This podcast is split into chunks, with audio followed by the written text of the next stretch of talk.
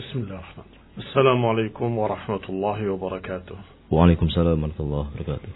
إن الحمد لله نحمده ونستعينه ونستغفره ونعوذ بالله من شرور أنفسنا ومن سيئات أعمالنا. من يهده الله فلا مضل له ومن يضلل فلا هادي له.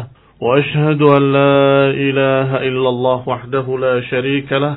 وأشهد أن محمدا عبده ورسوله صلى الله عليه وعلى آله وأصحابه والتابعين وتابعيهم إلى يوم الدين وبعد Ikhwani fi din, a'azzakumullah, kaum muslimin para pendengar radio Indah Siar yang kami hormati.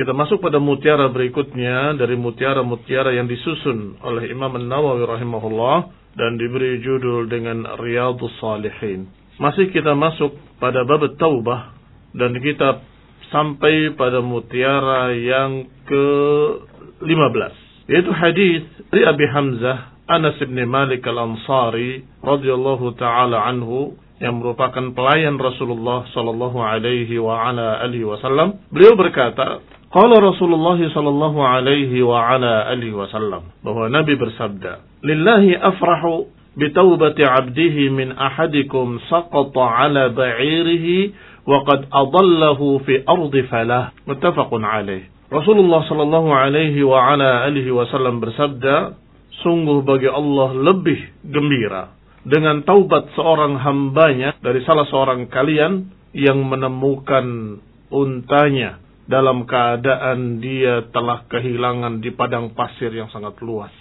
muslimin rahimani wa rahimakumullah digambarkan di sini bahwa Allah lebih gembira daripada seseorang yang kehilangan untanya di padang pasir kemudian dia menemukannya kembali. Dalam riwayat yang kedua, dalam riwayat Muslim disebutkan dengan kalimat yang lebih luas, "Lillahi asyaddu faraha bi taubati 'abdihi hina yatubu ilaihi min ahadikum kana ala rahilatihi bi ardi falah." Sesungguhnya Allah lebih gembira dengan taubat seorang hambanya yang bertaubat kepadanya daripada seseorang yang berada di atas kendaraannya padang pasir yang luas. Fanfalatat minhu wa 'alaiha ta'amuhu wa syarabuhu.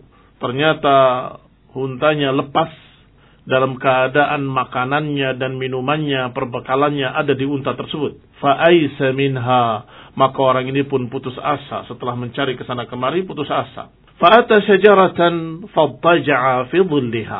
Maka dia pun menuju sebuah pohon, kemudian dia duduk di bawahnya, di bawah naungannya, wa qad aisa min rahilatih. Sudah putus asa untuk mendapatkan untanya. Karena padang pasir begitu luasnya sedangkan dalam keadaan perbakalannya ada di atasnya. Kata Nabi selanjutnya, فَبَيْنَمَا huwa كَذَلِكَ إِذْ هُوَ biha قَائِمَةً عِنْدَهُ Ketika dia dalam keadaan berbaring di bawah pohon tadi, begitu dia bangun, dia melihat untanya sudah ada di hadapannya. فَأَخَذَ بِخِطَامِهَا maka dia pun mengambil tali kekang unta tersebut dan berkata karena saking gembiranya, Allahumma anta abdi wa ana rabbuk dia berkata, Ya Allah, engkaulah hambaku dan aku adalah Rabbmu. Akhta'a min syiddatil farah. Kata Nabi, orang itu salah mengucapkan kalimatnya karena sangat gembiranya. Harusnya menyatakan, aku hambamu, engkau Rabbku. Dia terbalik mengucapkan, Ya Allah, engkau hambaku dan aku Rabbmu. Ikhwani fidina azakumullah. Kaum muslimin pendengar radio indah siar yang kami hormati. Mutiara yang indah ini dibawakan oleh Imam Nawawi di dalam bab taubah karena memang menunjukkan betapa gembiranya Allah Subhanahu wa taala dengan taubat hambanya. Tetapi karena tidak sama satu makhluk dengan Allah, maka tidak berkata dengan kalimat seperti, tetapi dengan kalimat asyadda, lebih gembiranya. Ikhwan ibn a'azakumullah, ini yang disebut dengan qiyas aulawi. Qiyas aulawi adalah mengkiaskan dengan sesuatu yang lebih. Kalau seorang ibu betapa sayangnya pada anaknya, maka Allah lebih sayang lagi. Itu namanya kias aulawi. Bukan disamakan tetapi dikatakan bahwa Allah lebih dari itu. Sebagaimana dalam satu riwayat Rasulullah SAW menyatakan kepada para sahabatnya, lihat ibu itu. Ada seorang ibu yang mencari anaknya ke sana kemari sambil menangis. Sampai ketika menemukannya, dia gembira, dia peluk anaknya, dia cium dan seterusnya dan seterusnya. Bagaimana kalian?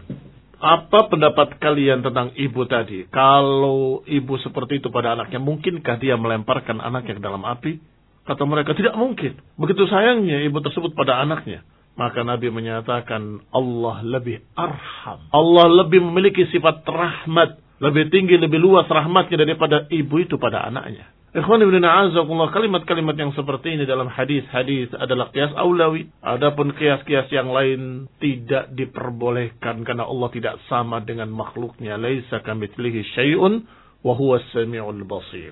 Tetapi untuk menyatakan tentunya Allah lebih-lebih lagi, maka itu namanya kias aulawi. Ikhwan ibn a'azakullah muslimin rahimani wa rahimakumullah. Berarti faedah yang pertama kita ambil dari hadis ini adalah hendaklah kita segera bertaubat karena Allah Subhanahu wa taala sangat sayangnya kepada hambanya dan Allah Subhanahu wa taala akan sangat-sangat-sangat gembira ketika seorang hamba bertaubat kepadanya, meminta ampun kepadanya, menghentikan dosa-dosanya, menyesali perbuatannya, bertekad untuk tidak mengulanginya. Allah sangat senangnya.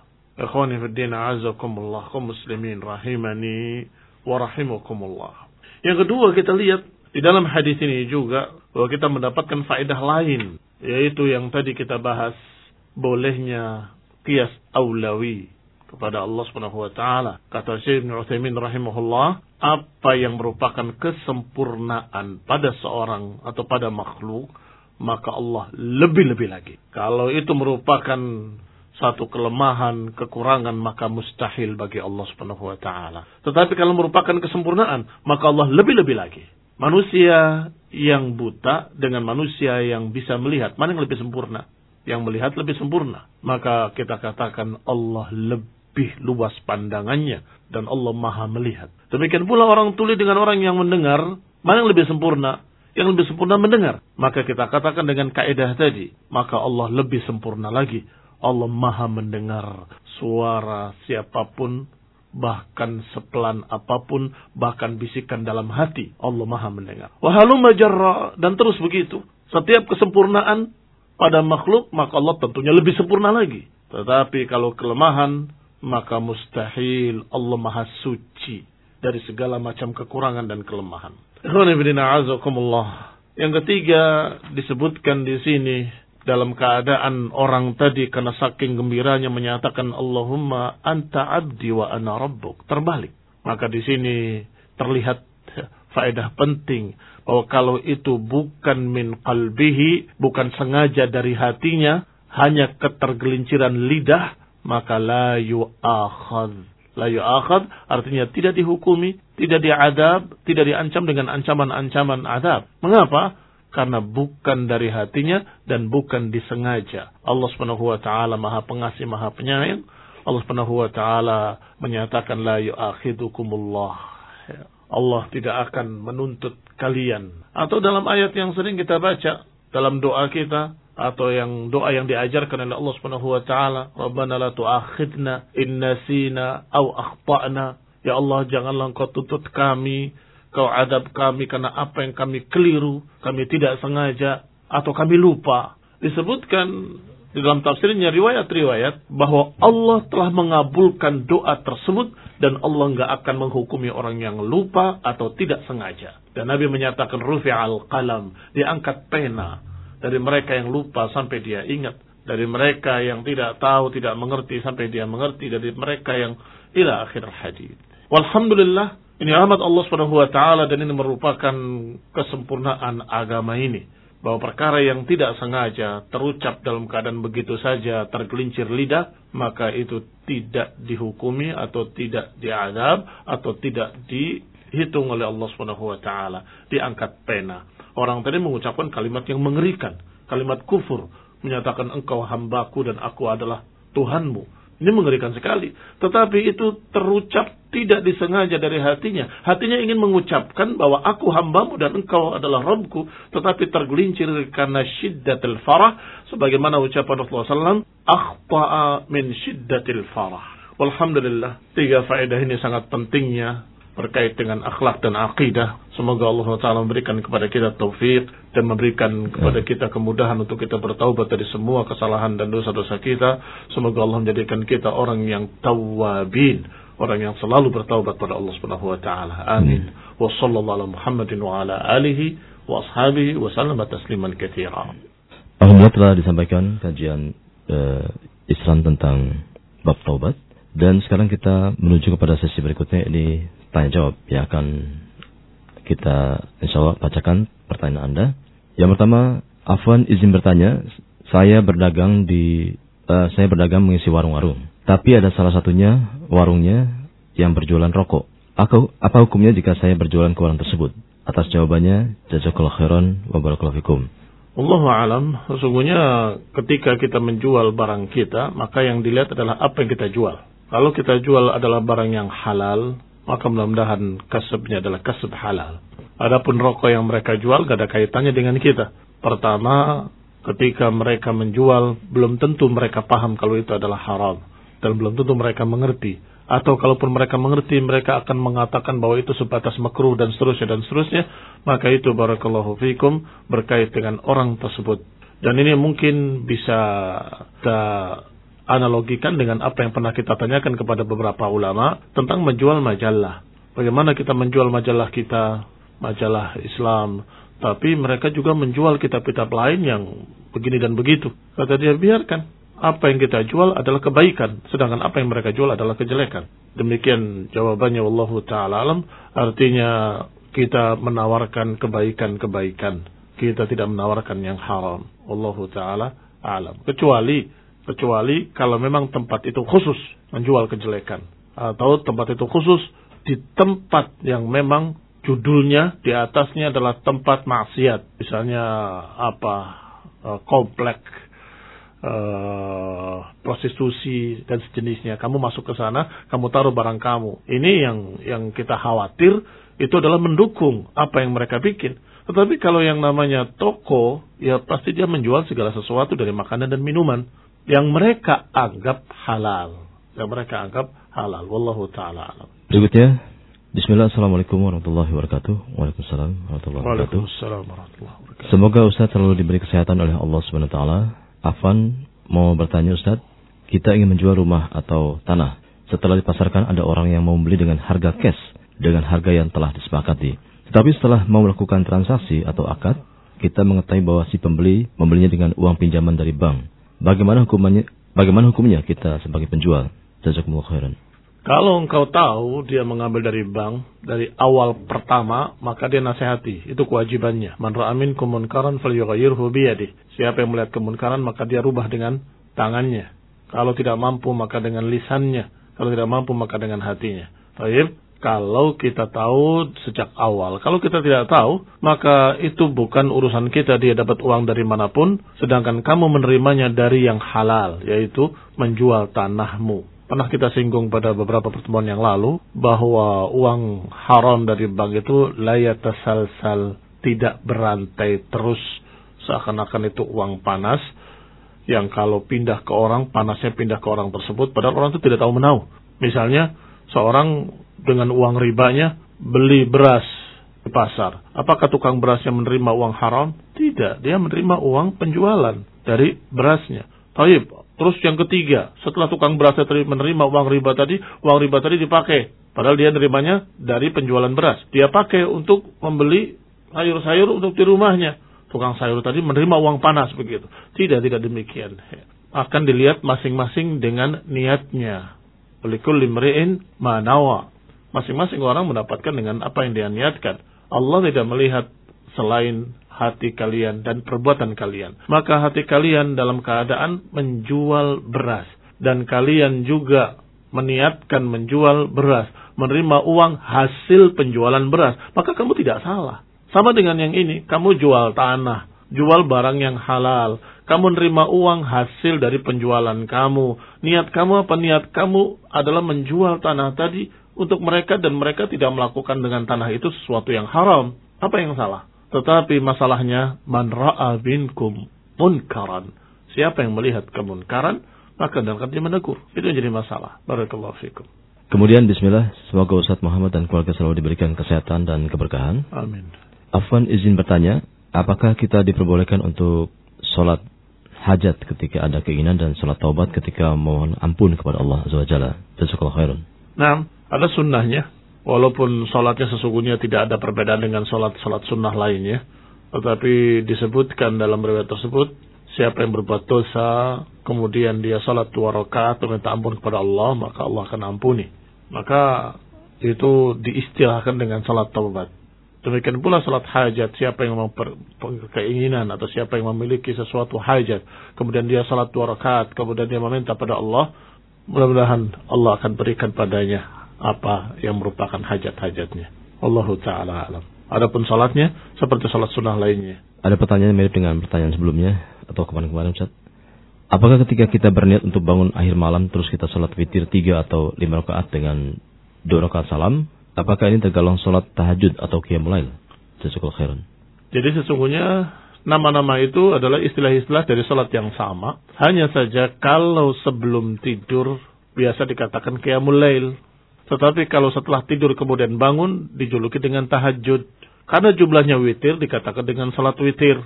Apalagi namanya. Barakallahu fikum. Ini penamaan-penamaan berkait dengan keadaan-keadaannya. Kalau setelah tidur kemudian bangun di akhir malam, maka itu namanya tahajud.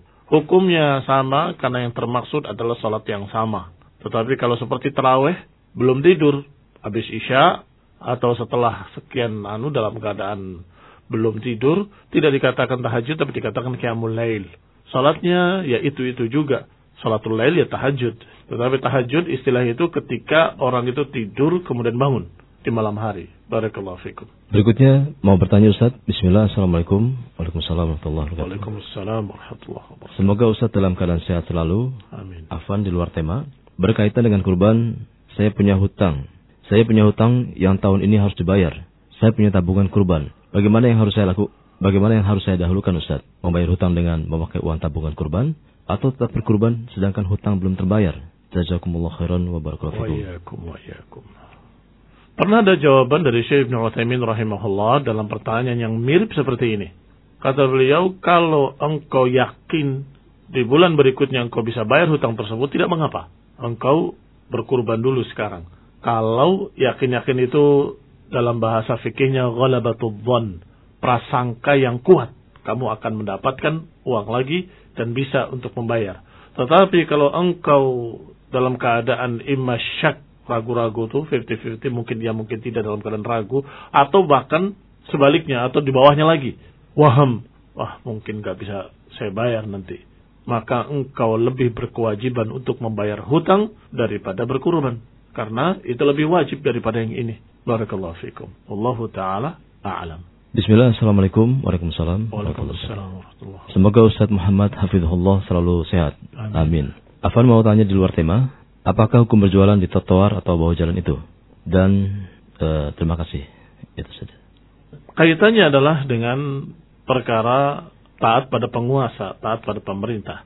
Sehingga berjualan di trotoar dan bahu jalan itu barakallahu fikum pelanggarannya adalah pada pelanggaran aturan.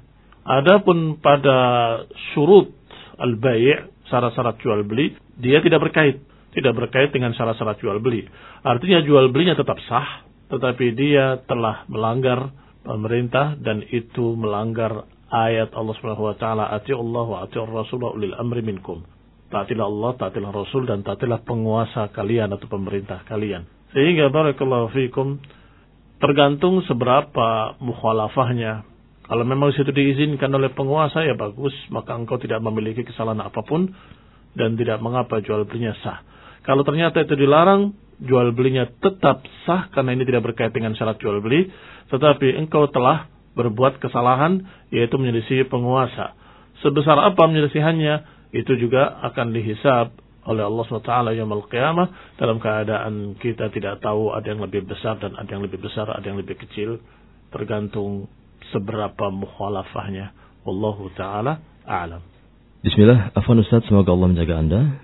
Jika kita sering melaksanakan sholat witir, kemudian terluput dari hari itu atau di hari itu, bagaimanakah kita menggantinya? Jazakallah khairan. Kalau kita terluput dari kebiasaan kita di malam hari, maka diganti di waktu duha dengan digenapkan. Yang biasa tiga, salat empat rakaat. Yang biasa lima, salat enam rakaat. Yang biasa sebelas, maka salat dua belas rakaat. Wallahu ta'ala a'lam. Kemudian Bagaimanakah hukum seorang yang mengaku pengikut Nabi Khidir?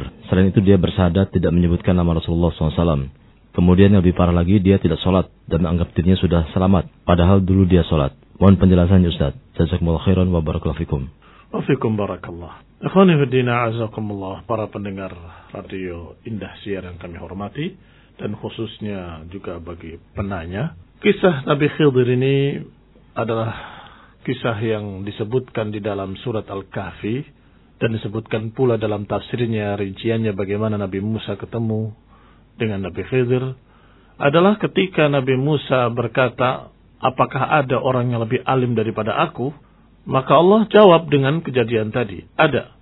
Datanglah engkau ke tempat begini dan begini, engkau akan temui orang yang demikian-demikian ila akhirnya. Maka ketika Nabi Musa berhasil menemukan Nabi Khidir, Nabi Musa berkata, Hal tu'allimani, hal atibuk, hal attabi'uka ala an tu'allimani mimma 'ullimta rusyda. Maukah atau bolehkah aku ikut denganmu agar engkau mengajarkan ilmu kepadaku? Ternyata diberi syarat dengan tiga syarat atau dengan satu syarat. Jangan tanya, jangan protes sampai aku jelaskan nanti. Ternyata Nabi Musa tidak mampu dan kemudian alaihi salam bertanya lagi. Karena memang wajar bagi Nabi Musa alaihissalam bagaimana dia membunuh anak yang masih kecil, bagaimana dia merusak kapal yang dia pinjam, bagaimana dia memperbaiki rumah orang yang padahal secara adab akhlak mereka jelek, tidak menghormati tamu. Ini pertanyaan-pertanyaan yang Nabi Musa mempertanyakannya dan tidak sabar karenanya. Alaihi salatu wassalam. Semoga salawat dan salam pada Nabi Musa alaihi salam.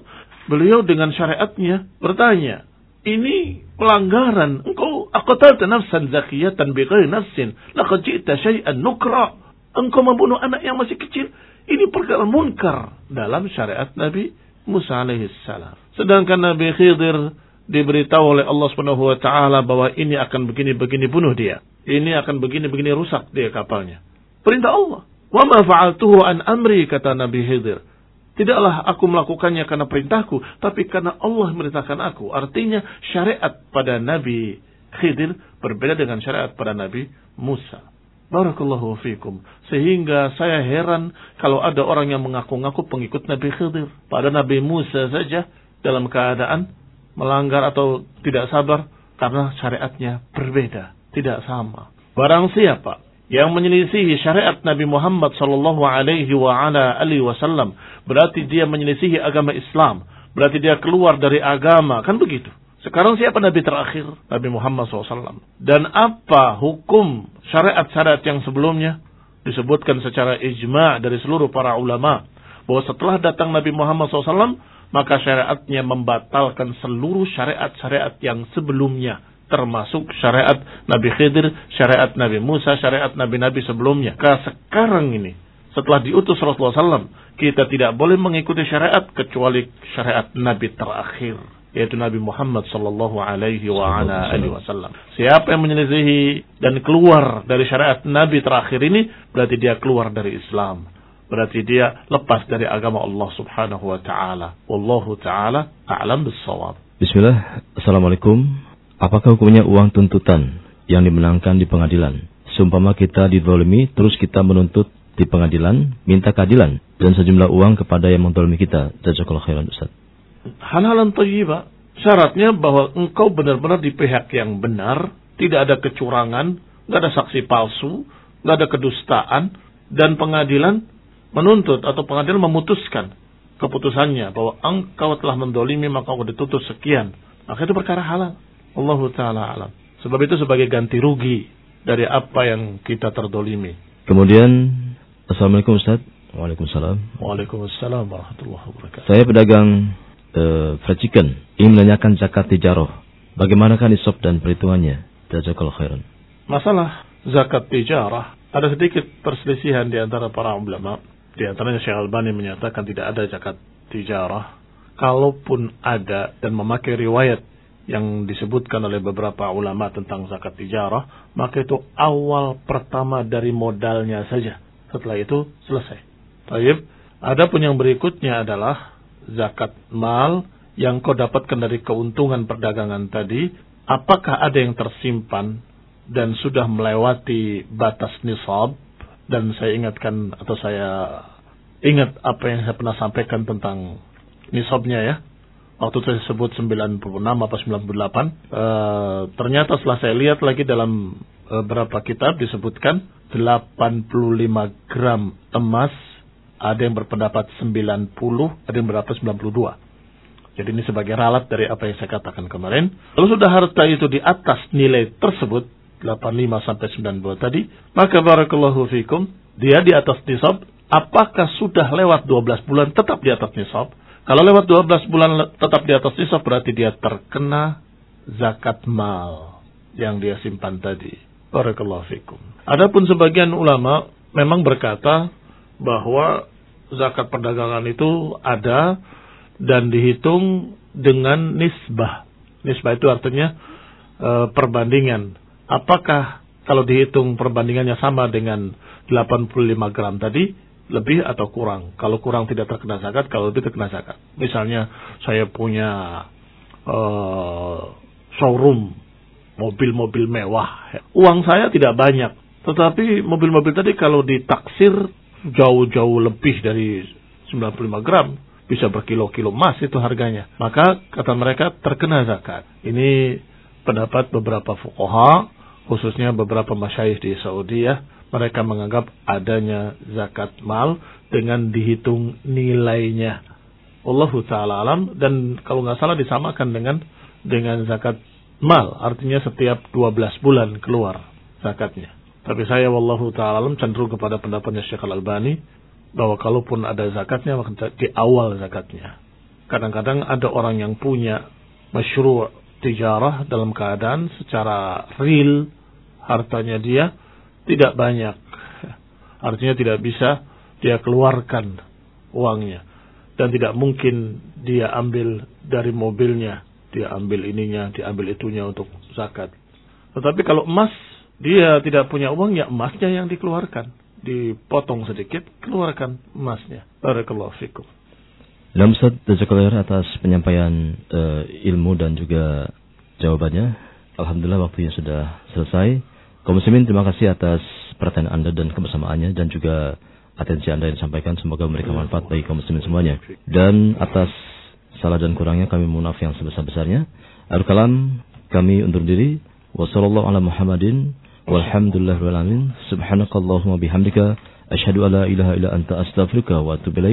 Wassalamualaikum warahmatullahi wabarakatuh.